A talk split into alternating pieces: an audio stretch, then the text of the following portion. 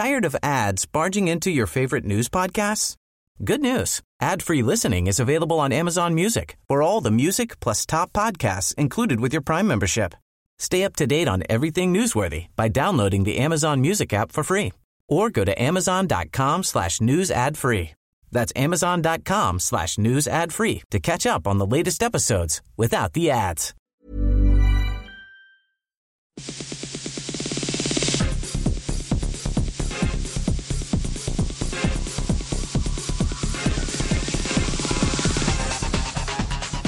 Hello and welcome to this week's edition of Extra Time, a web-only program from Radio New Zealand Sport. I'm Stephen Hewson. In this week's program, it's crunch time for the All Blacks World Cup contenders. We go one-on-one with New Zealand's sole NBA player, Steven Adams. She's been called New Zealand's most successful canoe racer in history. We learn just why Lisa Carrington's so crucial to canoe racing's future here. Golfer Danny Lee reflects on his meteoric rise up the PGA rankings. Tennis stars Jo-Wilfried Tsonga and Venus Williams are set to be on court in Auckland this summer. And Phoenix coach Ernie Merrick talks about the club's latest signing, Dutchman Jeffrey Sarpong. It's now a waiting game for New Zealand's All Black World Cup hopefuls. They'll be sitting by the phones, possibly hoping for a call from coach Steve Hansen this weekend. For Hansen will name his 31 strong squad for next month's World Cup at Parliament on Sunday night. The All Blacks will chase history when the tournament kicks off next month, for no nation has successfully defended their World Rugby crown. The All Blacks' opening match is against Argentina at Wembley on Monday, September the 21st. We're joined now by rugby reporter Barry Guy to discuss the likely squad. Barry, not surprisingly, there's a few areas of debate ahead of Sunday's announcement.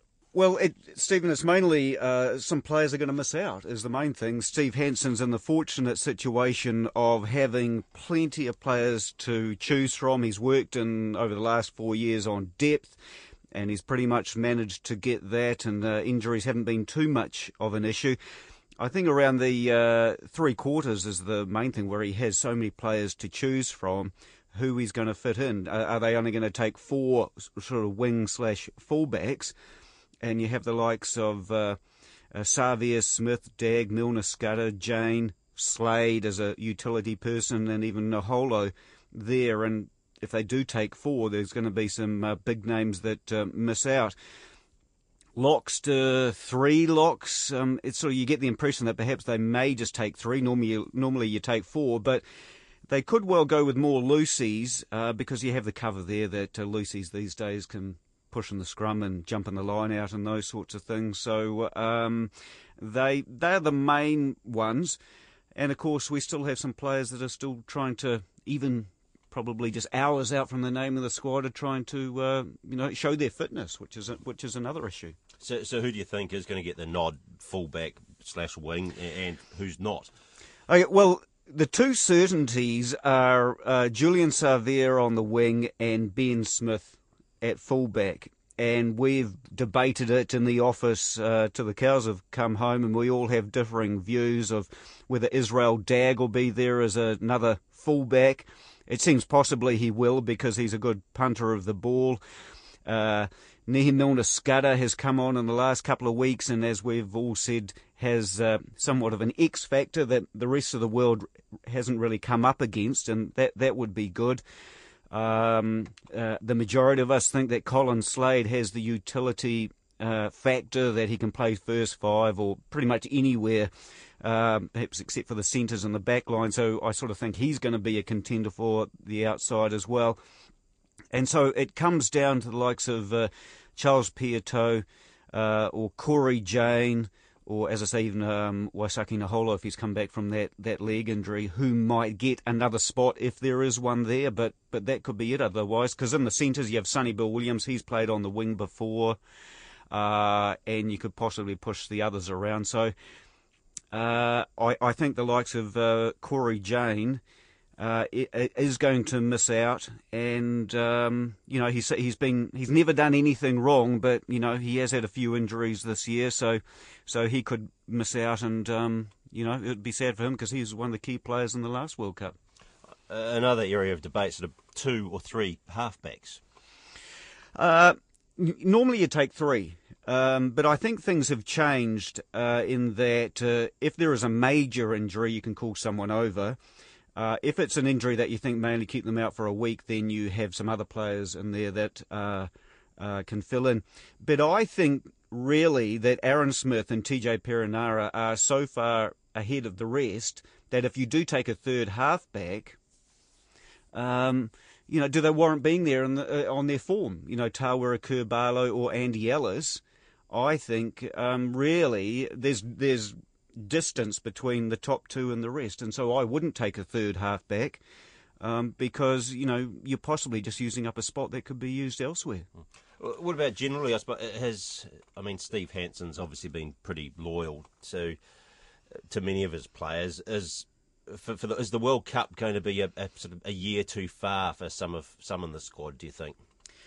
Uh, there is the possibility. I mean, even after the last World Cup, uh, you know, we thought there'd be some players that probably weren't going to be around in four years' time, but they're still here. Uh, you know, Richie, Dan Carter, uh, Jerome Kaino, Keven Mealamu, Keven Mealamu, um, you know, Israel Dagg, even um, Nonu, Conrad Smith, but they all seem to have. Um, uh, you know, tried to peak for this tournament. You know, they might not have been at their best, you know, in the last year or two. Uh, obviously, Carter has really just, I think, for a couple of years, just tried to get through without any major injuries, and he is coming into form now. Uh, Richie, a little bit the same. Um, there are some players, you know, Sam Whitelock hasn't hit his best for a while. Brodie Retallick had an injury course and he's coming back. So if, if you look at it positively, it seems that a lot of them are coming into form just at the right time. And I suppose what they'll try and do is manage them because the All Blacks have a number of, uh, well, they play like Namibia, uh, Georgia, and Tonga, I suppose, as well, that other players will get game time there and they can manage their players pretty much through this tournament until they get to the knockout phase and then I expect more or less the top 15 to play the rest of the game. So you know, while they might be a little bit long in the tooth, they have plenty of experience, and I think uh, because this whole squad, coaches and everyone have been together so long, they can they can work and manage all the players, uh, hopefully, through this tournament pretty well. Thanks, Barry. I was talking to our rugby reporter, Barry Guy. New Zealand NBA basketballer Steven Adams has been in the country hosting several New Zealand Basketball Academy camps this week. The 22 year old copped plenty of flack for choosing to make himself unavailable for the Tall Blacks' recent failed Olympic qualification campaign. Adams says he'd love to play for New Zealand, but concedes the timing wasn't right as he tries to cement his place in the Oklahoma City Thunder squad. Joe Porter sat down with Adams to discuss his Tall Blacks decision, what it's like being a cult figure living his NBA dream in Oklahoma, and how he'd love nothing more than to line up with his sister, the Olympic shot put champion Valerie, at next year's Rio Olympic Games. First, though, they talked about the camps he's helping hold in New Zealand and how he hopes that'll inspire the next generation of New Zealand basketballers. That's exactly what we're doing. We're trying to push basketball so then our future, our just raises our level, and then we'll be our Tall Blacks team will be just amazing. That's exactly what we're doing. We ticked off, you know, I know you talked about the Tall Blacks yesterday. Should they uh, some, uh, create a small miracle and make it to Rio, be something special to be there with your sister at the Olympics? Yeah, it'll, it'll definitely be. I mean, it'll be obviously once once in a lifetime, really. Yeah. Yeah, so, I mean, I'll, I'll be looking forward to it, but just got to make sure I hey, tickle, tickle, the, ah, tickle the boxes, mate. Yeah, yeah, it's probably Val's last one, eh? I think so. I think so. I'm not sure though. She's a stubborn, she's a stubborn athlete, eh? So I mean, she puts her body through a lot. Like she does so much to her body, and she's just amazing. Uh, most professional person I've ever met in my life. She's just yeah, really hard worker. So yeah, she's good, man. She's How are things going with the Thunder? I hear Kevin's been holding unofficial camps, getting you guys together early, chasing that title. I mean, obviously, you guys are, are pretty geared up on the season. Yeah, yeah. We always try to spend time together, man, in the summer, and um, he's doing well. All our team's doing well, man we're just trying to really prepare ourselves for this upcoming season. What was it like jumping into the Oklahoma City Thunder, a short career, college, coming from New Zealand, rubbing shoulders with the superstars straight away? Was, was it a pretty surreal experience? Uh, it was bizarre at first, but uh, just got used to it straight away, yeah. You know what I mean? Just um, all my teammates helped me with that process, and yeah, that's just normal now. And at the end of the day, they are just normal dudes that have a unique talent, right? Yeah, they're humans, you know what I mean? So, yeah. And, and I mean, Oklahoma, how do you find living over in, in a sort of middle America? Oh, it's good, bro. The the fans there are just unbelievable. Just people there are lovely. Uh, they're a lot like New Zealanders. That's what they remind me. So it was just it was easy for me to like just get used to Oklahoma. But that's pretty cool. And have you brought anything Kiwi in particular? Have you given them uh, a, a, a hangi yet? A hangi. We uh, my brother came over last year and threw one down for them. Uh, it was quite good. Eh? It was, it was quite a good turnout. Good numbers. There should be a lot more this year as well when we have one. And the fried chicken is that hard to resist? Fried chicken? Absolutely. oh, they, they know how to fry some chicken over there, bro. Gospel. And I mean, well, are you fighting for your spot on the roster? Do you feel like you're fighting for your spot, or you have to cement it, or do you feel like you're just trying to put next step forward in your career? Nah, just just doing whatever it takes to win, mate. Yeah. You know, it doesn't really matter who starts or what position. Yeah. It's just as long as we win. We're, we're all on the same team to if we can try and get a championship. Yeah. That's what we're trying to do. So, and is that um, something that you found in, in all the teams you've been a part of? Is it, or is it unique to the Thunder? Are they a particularly close unit? Uh, I think it's a lot more. What happened, uh, what's different from before is that like this. So this is my first time being a professional athlete, right? So I'm around them like 24/7. So I think it's more of a family vibe around the Thunder, just because I spend a lot more time with them. Yeah. And what about just the intensity of the season? You know, game every other day, travelling all around the place, pretty pretty full on. Yeah, it's really full on. They do a good job at uh, making us uh, be ready for the whole season. They prepare us really well and sustain us throughout the whole thing. It's really good, man. The amount of games you play, you wonder will you even fit in practice? Yeah, you just get hypnotized, bro. You just it, autopilot really throughout the whole thing. But yeah, it's all good. Absolutely. And I mean, what what, what, what do you think? Um, I guess is, is areas of your game you'd like to kind of perhaps put a, a, a bit of improvement on this year. Oh, I just uh, we, we're just carrying on doing the same stuff, and like it, it'll come around when it do, um, when it's ready. You know, I mean, I, it's it's all up now. It's just all up to me, um, my confidence and stuff like that. That's all it nails down to. I'm working hard at all all aspects of the game. Um, but yeah, just putting it together during those um, key moments, making quick decisions. That's that's what I need to work on. And, do you make sort of personal goals at all, or is it just that, that one big one, the championship ring? Uh, for the team, if you're talking about personal, I do have my own personal goals, which is it's it's pretty cliche. It's just like to get better every day, but like obviously it's going into further detail. I just give myself little short-term goals that I can reach, and then progress from there. And obviously, there's been a brother and sister representing New Zealand at the Olympics before, but usually in the same sport. It'd be pretty unique if there was two of you there doing different sports. Yeah, that'll be quite good. Eh? It'll be it'll be amazing. That'll be really lovely. And Val must be an inspiration. She's a pretty incredible athlete. Nah, Nah. not not at all. Not at all. No way. Not my sister. No, no, no. Can't give her that. She's older sister though, right? So she sort of throws the old beat down if she has to. Don't make me admit it. Don't make me admit that. And she never lets you win Monopoly, right? Oh, I beat her at everything. I beat her at everything. Ask her. Long jump. Yep. yep. You name it. Oklahoma City Thunder, one of the biggest franchises in the league. Did you ever sort of sit back and kind of pinch yourself and think, man, growing up in Rotorua, Scots College, and now I'm here?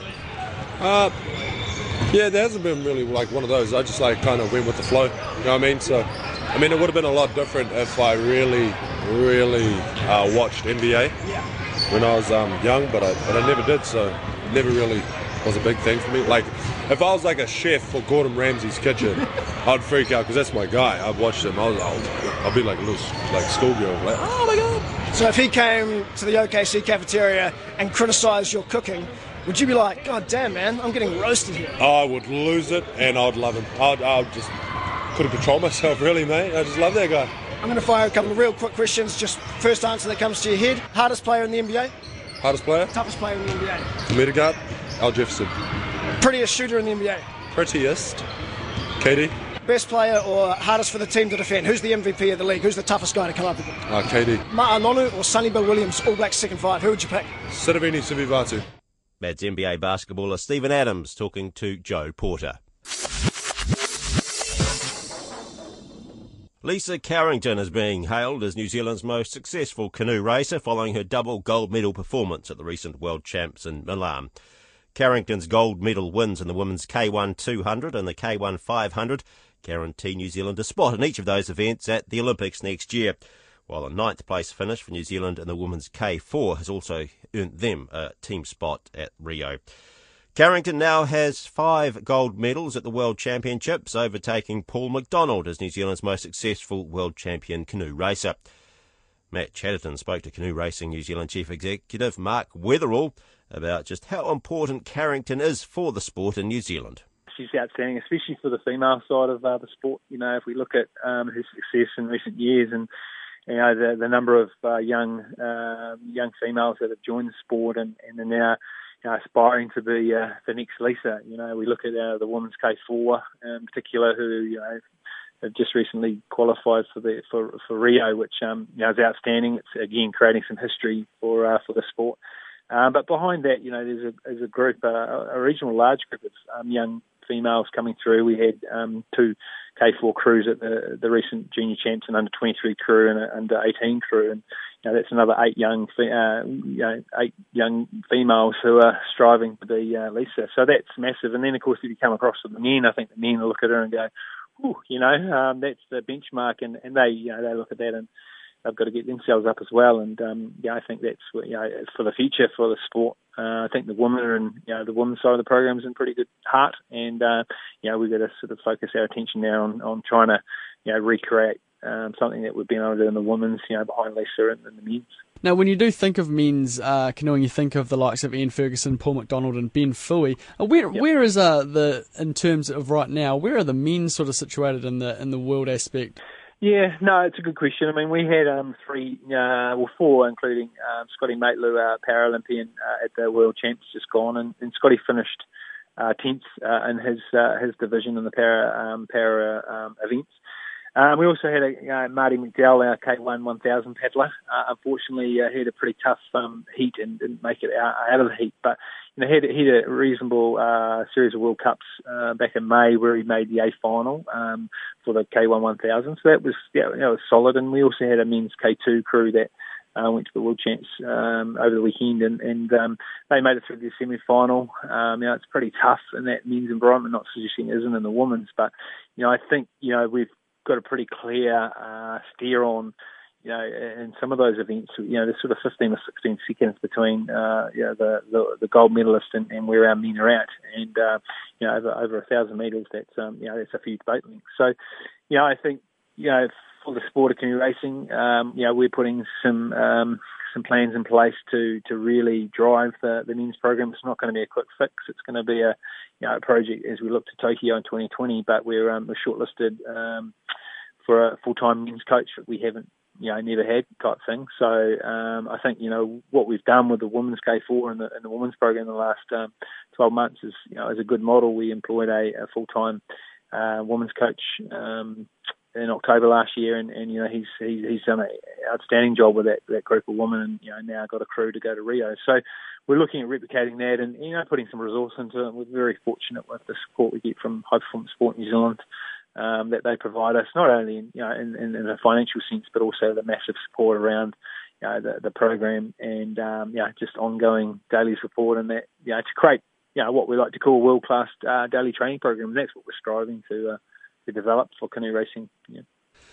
You've uh, you've touched on it again. Uh, the uh, K4, they uh, women's they qualified in the 500 for the Olympics. Then you've got the likes of uh, you've got the likes of Lisa, obviously qualifying pretty comfortably.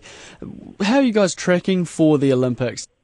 Yeah, no, no, we are, Matt. I mean, I think you know the Lisa's you know qualifying the boat um, in two events, uh, the, in the two K1 events is, is outstanding. You know, um, we always you know, we had a pretty clear plan. We were really keen to qualify that women's uh, big boat, the K4, and, and you know, as I say, the girls have have done that. You know, I think they're a little bit disappointed with their, their final result in the final of the, of the race, but you know that uh, they've got a pretty clear picture now what they need to do between now and um, you Rio next year, and there's about a three second gap between first and, and ninth, which is what they got. So, you know, I'm real confident that um, that they can get up to the podium. You know, I, I think that uh, they are a real potential to do that next year. Um, if you look at the progress they've made in the last 12 months, you know, and I appreciate it's probably going to slow down a little bit progress wise, but you know, I know that we'll be doing everything we can to uh, to to ensure that they have everything. And you if you look at those, the men, you know, we, we weren't able to qualify any boats at the World Champs um, in the last few days, but uh, our focus will now turn to Oceania, um, which is in February, uh, the Oceania Championships, which you know, is an opportunity for us there to, to look to qualify some uh, men to, to go to Rio. It's it's going to be a hard road, but um, you know, it's definitely an opportunity for them. So um, yeah, to answer your question in short terms, we're you know, really excited. You know, there's no doubt that Lisa's on track uh, to podium. You know, based on uh, her her uh, her most recent results in, in both events, um, want, want to put the um, uh, the knocker on or what that might be, but you know you'd have to suggest that she uh, she can get on that podium. And as I say, with the women's K4, you know we, we we believe they can do that as well. So pretty excited. That's the chief executive of Canoe Racing New Zealand, Mark Weatherall, talking to Matt Chatterton. The New Zealand golfer Danny Lee's begun living up to his potential on the PGA Tour this season, keeping up with and beating the world's biggest names along the way. The 25 year old claimed his first win on the PGA Tour just last month at the Greenbrier Classic in West Virginia and has since been on a rapid ascent on the world rankings.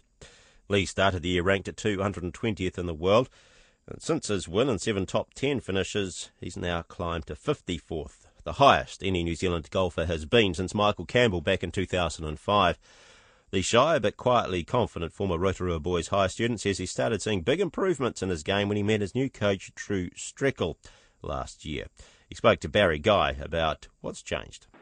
I start working with him right after I finished second at Puerto Rico last week. When I finished second there, um, I didn't really like the way I swing and there was uh, my game was very inconsistent, and I wanted to make it more consistent. And we've been tweaking a little bit, and um, now I'm very happy with my swing, and uh, it was it was going in the always right direction, and ever since I worked with him, so. Uh, I I can say probably we had a big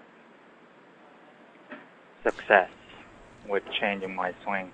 What has changed uh, for you now that you're a winner on the PGA Tour? Um, probably the confidence level, and it kind of makes you um, believe, not a believe. Um, what's the word I'm looking for? It kind of you know what you have to do out there after you win. Um, uh, just yeah, I think you know what it takes to win out on the PGA Tour, and uh, you are more comfortable about it every week. And the one thing I really love the most is Thursday, Friday. I always get to play with like top players out on PGA Tour, very high ranked name players. I think that kind of gives me a more more of a motivation and it kind of makes me play better when I play with those guys that just I, there's always people watching and cheering for me out there. So that that's been kind of helping me a lot.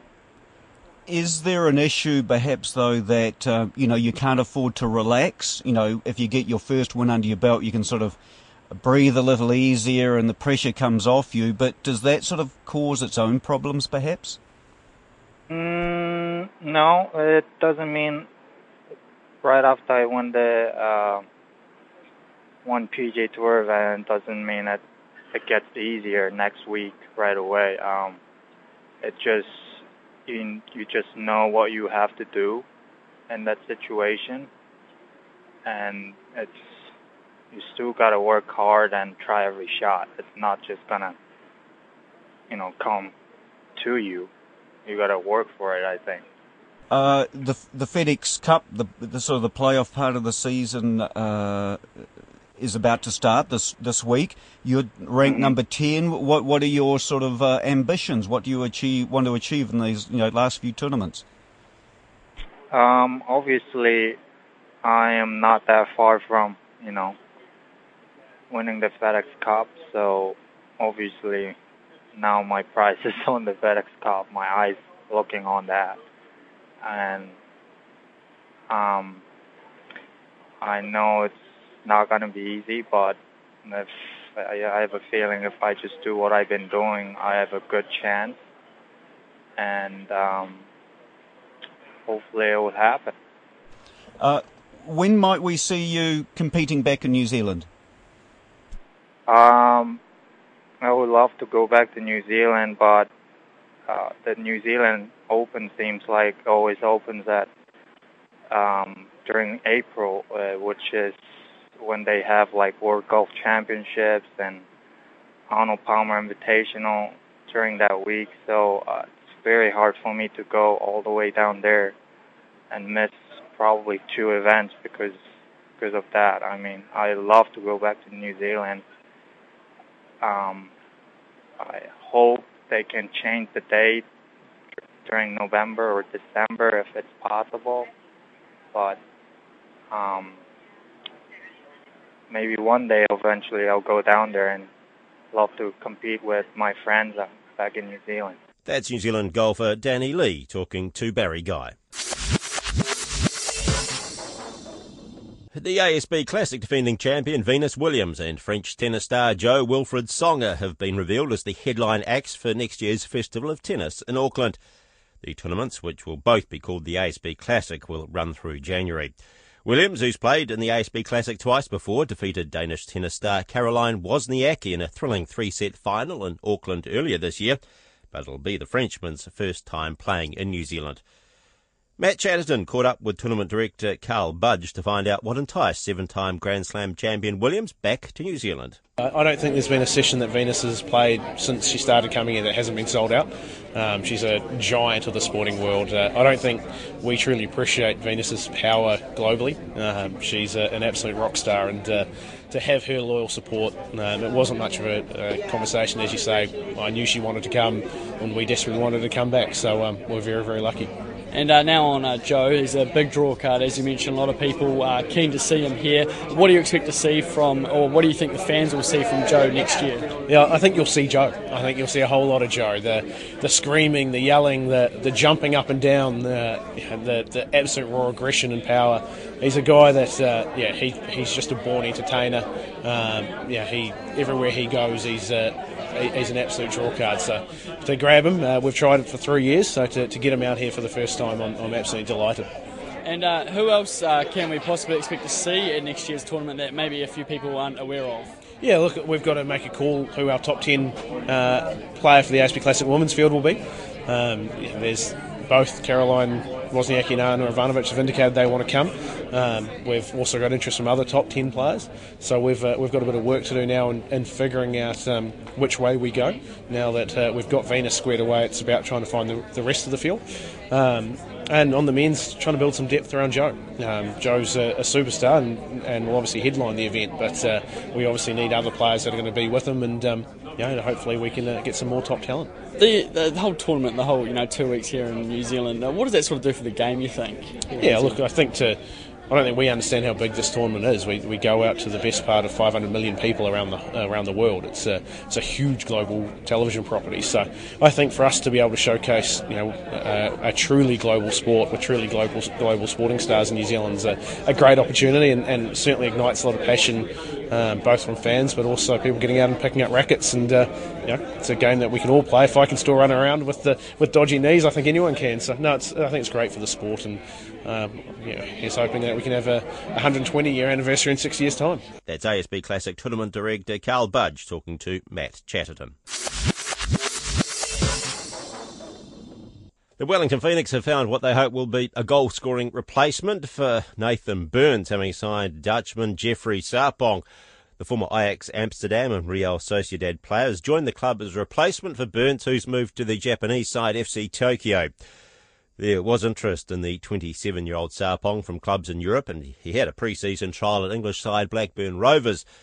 Just like Burns, Sarpong comes to the club having generally played on the wing, but Phoenix coach Ernie Merrick's confident he can turn Sarpong into an out and out striker. It was a lot of due diligence. We made sure that uh, he was the type of player that we wanted from a skills perspective, from a physical perspective, speed wise and uh, his character, and uh, we wanted to get him over here before we finalised the deal, so we couldn't announce it, and um, and now we've decided that he is the right man.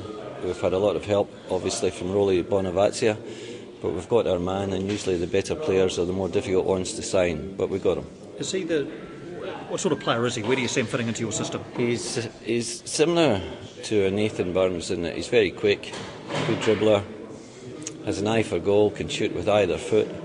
and he's got an outstanding background. His pedigree is first class from Ajax through NAC Breda, uh, three seasons signed in La Liga, and uh, and someone I think will go from being a winger to a more direct type player. Did he need a lot of convincing?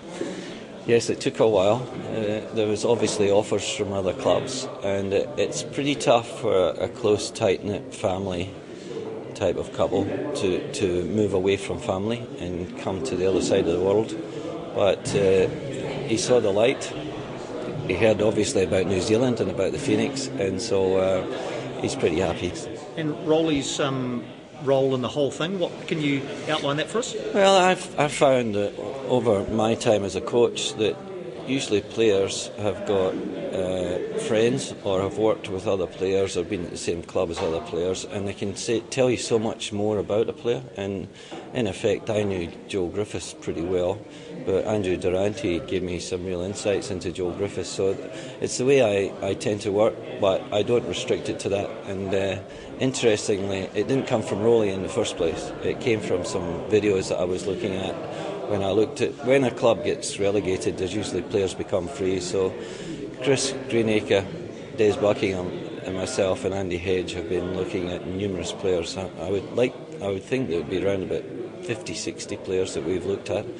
And we were pretty keen to get them over the line. We were down to three. I won't mention who the other two are before you ask, but we were pretty happy to, to get uh, Jeffrey over the line because he was our first choice.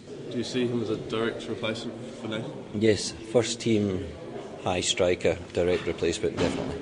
Can't uh, sign a goal scorer, they're just far too expensive. Everybody in the world wants one. And, um, and some of them, like uh, Manchester United's signings, you know, you, you waste a few million dollars on them. Hopefully, we've got the right person that will do a good job for us. But I won't place them under a lot of expectation.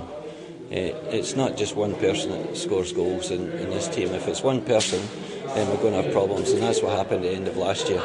So there'll be more players expected to become goal scorers in the team. Is this the end of your action in the transfer market? I never stop looking. You never know what's going to happen, but uh, I think now it's a case of let's see how we go in our tour in Sydney when we play the Wanderers in Sydney over there, and um, that gives us a couple more weeks to decide on whether we need another recruit or not.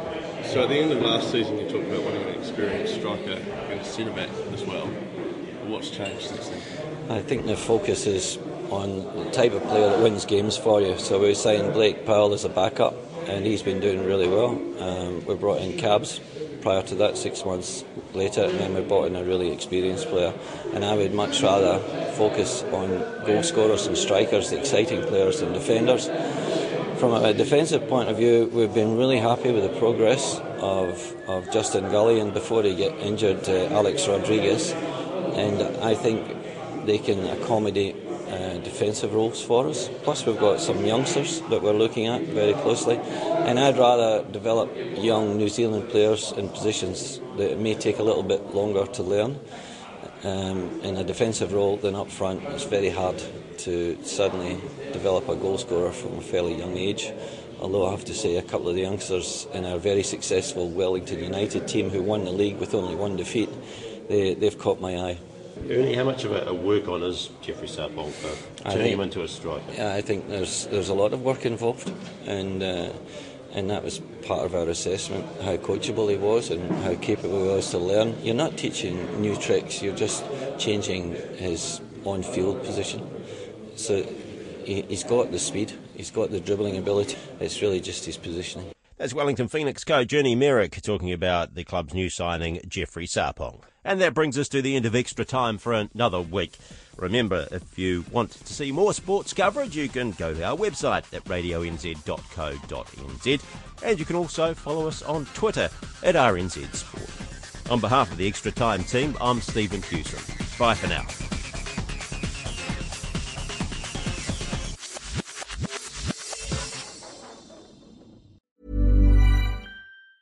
Tired of ads barging into your favorite news podcasts?